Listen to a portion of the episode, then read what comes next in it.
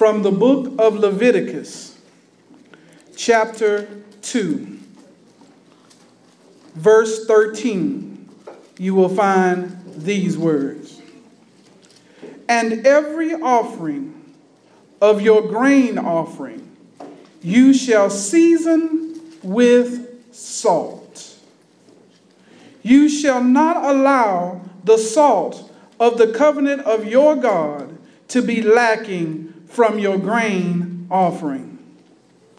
With all your offerings, you shall offer salt.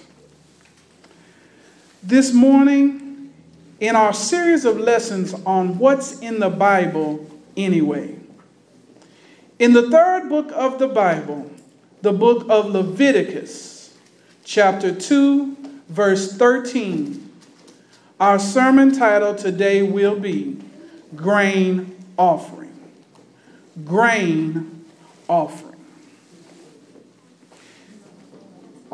In previous sermons, we have watched the history of the children of Israel. They have been in bondage to the Egyptians, and they have been toiling, they have been troubled, they have been hurting under the mean spirited Pharaoh. And they began to cry out to the Lord, and the Lord heard their cry. And the Lord sent a man by the name of Moses to go tell that mean old Pharaoh to let my people go. And so, through Moses, God delivered the children of Israel. They marched out of that city they marched out of that country, they marched out of that nation, and they crossed the Red Sea on dry ground because the Lord blessed Moses to be able to part it and them to walk across on dry ground. In the book of Exodus, we studied that the reason why they needed to be there is because God wanted to get them away from the Egyptians so that they could be in a place to themselves so they could worship God. See, God does not want you just anywhere worshiping Him, but He wants you set apart. He wants you together as His children so that you can worship Him in spirit and in truth. And today, children, that's why you have church.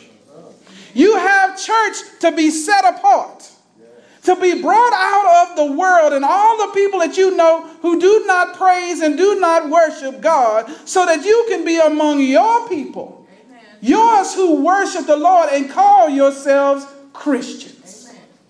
So, in this text, we find as we work up to this, God is teaching the Israelites how to worship. He's teaching them through symbol what it means to worship God. And on last month, we found out that the first offering was called the burnt offering. And we talked about the very fact that there was this great courtyard that was over 75 feet wide and over 150 feet long and there was only one way in. And when the Israelites walked through that door, they were confronted with this big metal container. They were confronted with this big metal container that had fire coming out of the top. And that container was called the altar.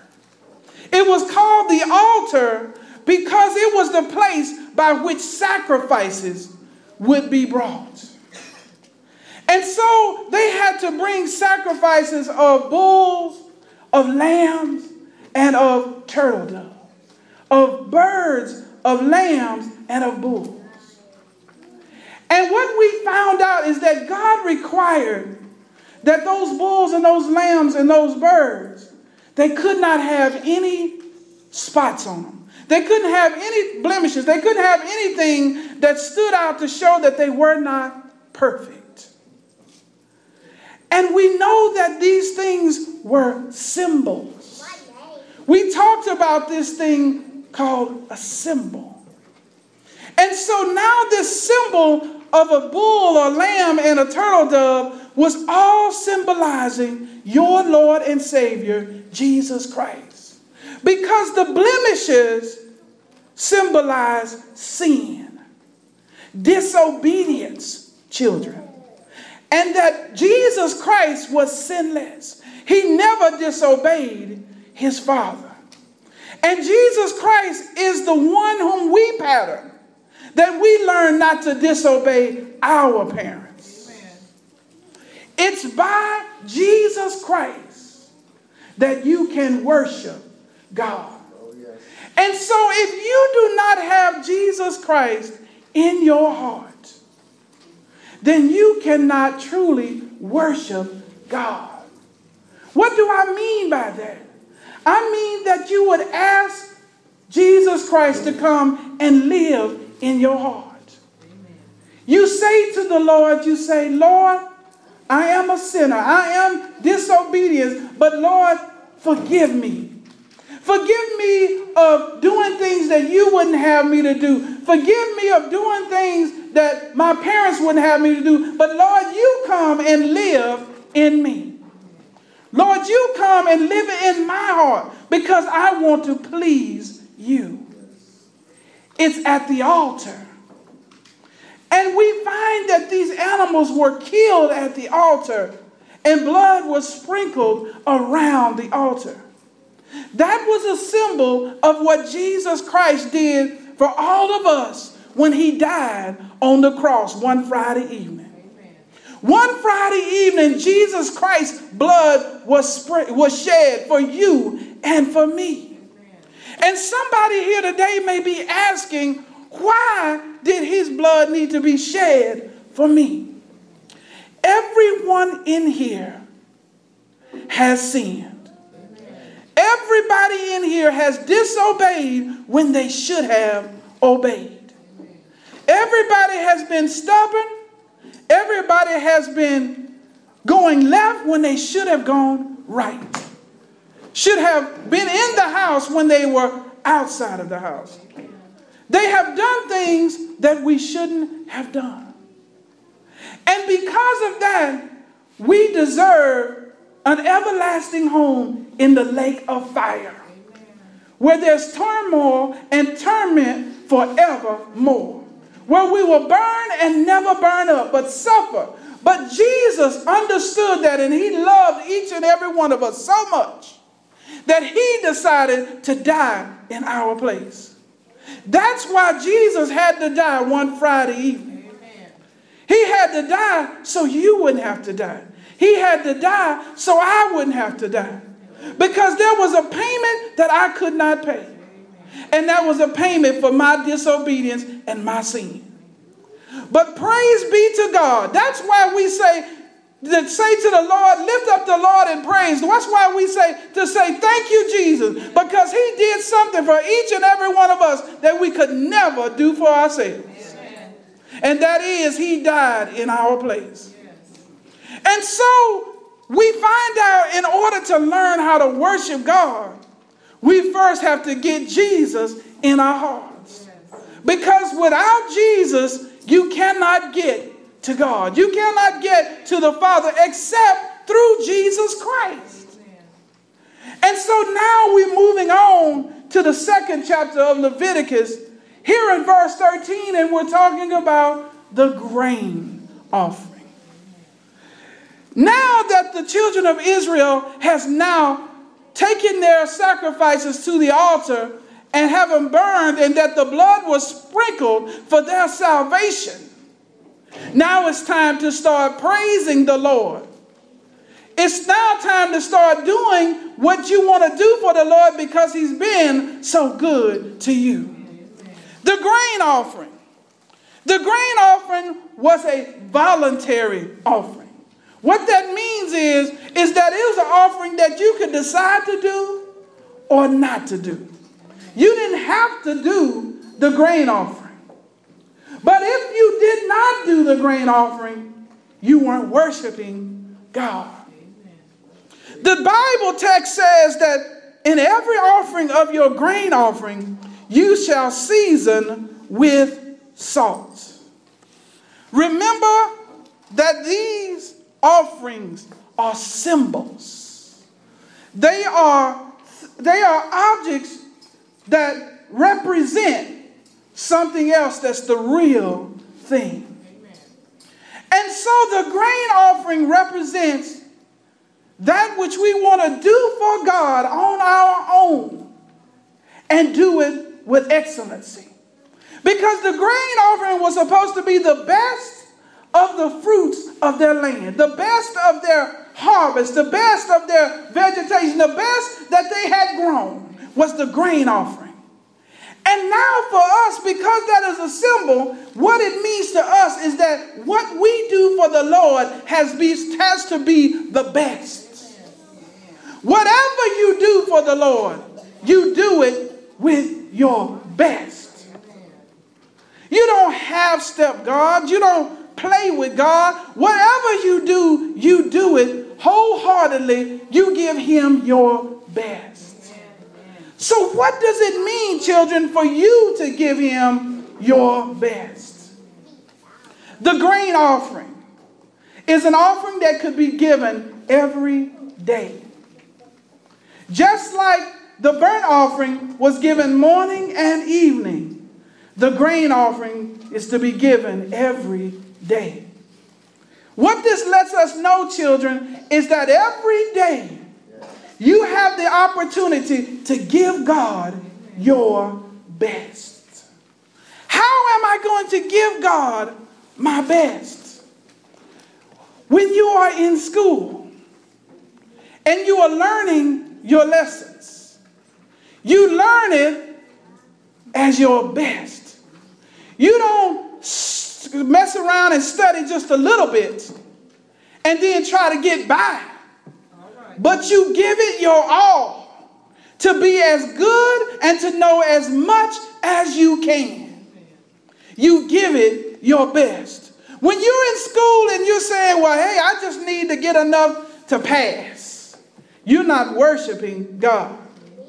Christians don't just go to school to pass, we go to school to excel. Because the one we serve, Jesus Christ, is a more excellent way. He excelled, and we should excel. We don't just go to class and do just enough, we do the best and God takes care of the rest. So if you're going to worship God, you're going to say, I am a worshiper of God. Every day you go to school and you're learning, you give it your best. That is your offering, your grain offering to the Lord. And when you take your test, you test your best. When you are in athletics, you do what you do your best. If you are a runner, you run your best. If you are a basketball player, you play basketball your best. If you are a football player, you play football your best. Half stepping is not good enough. You say, Well, I give 90%. I give 95%. Matter of fact, I give 99%. That ain't good enough because 99 and a half won't do. He wants 100% of you. He wants you to do your best. Because Jesus Christ did his best for you. There can't be any more greater work. There can't be anything better than him dying in your place. That is the ultimate best that he gave his life for you. So, in our grain offering, we must understand that it's all about giving our best. It is when we're at home and we are told to do our chores, we do it with our best. We don't have clean up our rooms We don't have do the dishes. We do it our best. If there's half of the dishes are left when you're done, you haven't done your best. If clothes are still on the floor when you're supposed to have cleaned up your room, you haven't done your best. You haven't worshiped God every day. You get an, opportunity to worship Him every day of your life in every situation by doing your best. Chores are not a thing to look at to mean something that you don't want to do. It's something to realize that there's another opportunity to give God glory, another opportunity to worship the God whom you say that you love. But you got to do it with your best. Whatever you do, you do it with all that you have. When you come to church and the worship leader is saying to sing, you sing your best. Don't sit there with sad sack faces and look like God ain't done nothing for you. You open your mouth and you sing. And somebody may say, Well, I can't sing. Well, what does that mean? You lift your voice anyway. God knows what He has given you, and He expects you to give Him that which you have. Because whether or not you are in tune as everybody else, your song is an offering unto the Lord and it is pleasing unto Him. But He wants you to open your mouth. The Bible says, Let the redeemed of the Lord say so. He says, Lift up praises to Him with your mouth and lift up your hands. Sometimes you just got to do like this sometimes and say, which is praise the Lord. Sometimes you have to holler out and say, Lord, thank you. Because God, you've been so good to me. You're sitting in these seats today and you have a church, and that is a blessing from the Lord. You're not hurting and in pain. You're not racking in the hospital somewhere with pneumonia. You ought to be able to say to the Lord, Thank you. Because you've given me another day. And not just another day, but you're giving me health and you're giving me strength. This is my offering to you, Lord. Thank you. And when I praise you, I'm going to praise you with all I got. Right now, I'm giving a grain offering because God has gifted me to preach. And so now I'm preaching with all I got because I'm saying, Lord, you gave your best. And so you in the pews are just as much as I am. You are in those chairs. Your best is listening with all intent or listening careful to learn everything can from the word so that you can say, Lord, I've given you my best. That is our grain offering.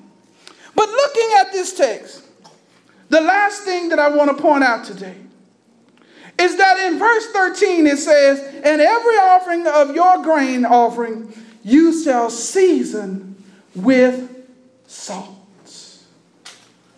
This text says, you shall not allow the salt of the covenant of your God to be lacking from your grain offering. With all your offerings, you shall offer salts. This symbol, salt, symbolizes flavor. It symbolizes an everlasting flavor. You want to know that when Jesus Christ saves your soul, that your soul is saved not just today, not just tomorrow, but you are saved forevermore. You don't want to have to live a few days and then go to hell. You want to know that God has your back and He's going to take care of you from now, henceforth, and forevermore, and He take you back to heaven. The Bible says, believe in God Jesus says, also believe in me. For in my Father's house there are many mansions. If it were not so, I would have told you. He says, and I go to prepare a place for you. And if I go and prepare that place, I will come again and receive you unto myself, that there you will be with me also. You got to know that that promise is for sure. You don't want to find out that after you have lived this life thinking that you're going on your way to heaven is that you end up in hell. You want to know that Jesus Christ has you in the palm of his hand, and by no means will any man snatch you from his hands. So, children, everything you do needs to have flavor. Because Jesus Christ not only saved you, but he said that he would give you life and life more abundant. Everything you do has to have flavor. See, you can make a hundred on a test and it still not have flavor. Because all you did is the night before you crammed for that test. You got all the information in your head just to put it out on the test, just to forget it. That's not doing it with flavor. Doing it with flavor means I'm going to learn this material, I'm going to learn these lessons, not just to learn it for just one test, but to use it throughout my life, to make it part of my life so that I can use it going forth. That's flavor. Flavor is when you pass a division test or a multiplication test, and then years later, you're just as excellent with it when you're 22 and you're as excellent at 42. That's when you do it with flavor. When you sing a song, you can sing the song and have every word right and every note right, but it's still not with flavor. Flavor is when you put your heart in it and you feel something deep down inside when you sing those songs. Now you're singing with flavor. It's not just singing a song saying, Jesus, keep me near the cross. You know, we don't do it like that. We say, Jesus, keep. Yeah. That's flavor. Yeah. That's bringing what I have to the table. Amen. That's bringing not just the words, but how I feel in my heart yeah. about Jesus Christ. And that's how you have to be. Does that make sense, children? You got to do it with flavor. Amen. And so as I close, with this small sermon for you this morning. Don't forget, whatever you do, day in and day out, if you're going to worship the Lord, you got to worship the Lord with flavor. You've got to do your best and not just try to pass and get by, but do the more excellent work like Jesus did when he excellently died for you on the cross. But the Bible says not only was he excellent in his death, but he was excellent in his burial. The Bible prophesied that Jesus would die and he would be in the grave for three days. When Jesus died, they put him in a borrowed tomb. And by excellency, he didn't get up after 24 hours. He got up after three days. Why? Because he was supposed to do it excellently. He didn't want to do it halfway, he wanted to do it the way it needed to be done. And so early one Sunday morning, Jesus Christ got up with all power in his hand. And that Jesus right now is calling on each and every one of you. For those of you who do not know him as your Savior, to get to know him today. His arms are open wide, and he's willing to bring you into his home. He's willing to live in you and make you what he wants you to be. But it starts with saying, Lord, have mercy. It starts with saying, Lord, I have been disobedient. Lord, would you forgive me? Jesus, would you come into my heart and live in me so that I can be all you want me to be? But until that happens, you're not worshiping God. You can do all you do. You can have great lessons. You can do have great scores on your lessons, but you get the cart before the horse. This text shows us in chapter 1, it was the altar and it was the burnt offering, which means where we get Jesus into our life because he's died for us. And then comes the grain offering, not the grain offering first. So I am encouraging you today to get Jesus in your life, to say, Lord, come in and live in me. And then now I can give him the best that I have. I can run for him. I can shoot for him. I can tackle for him. I can sing for him. I can write for him. I can study for him. I can do all these things and they count to be pleasing unto the Lord. You can give your life to the Lord today. The doors of the church are open. You can come just as you are. You can give your life to him today. He loves you so much. The Bible says that God demonstrated his love toward us, that while we were yet sinners, Christ died for us. He died for everyone, past, present, and future. And most importantly, he died for you. So if you don't know him today as your Savior and Lord, if you have not said, Jesus Christ, Lord, come and live in me. Lord, forgive me of my sins and live your life in me. Right now is time to come and live. Right now is time to come and ask the Lord Jesus to live in your heart.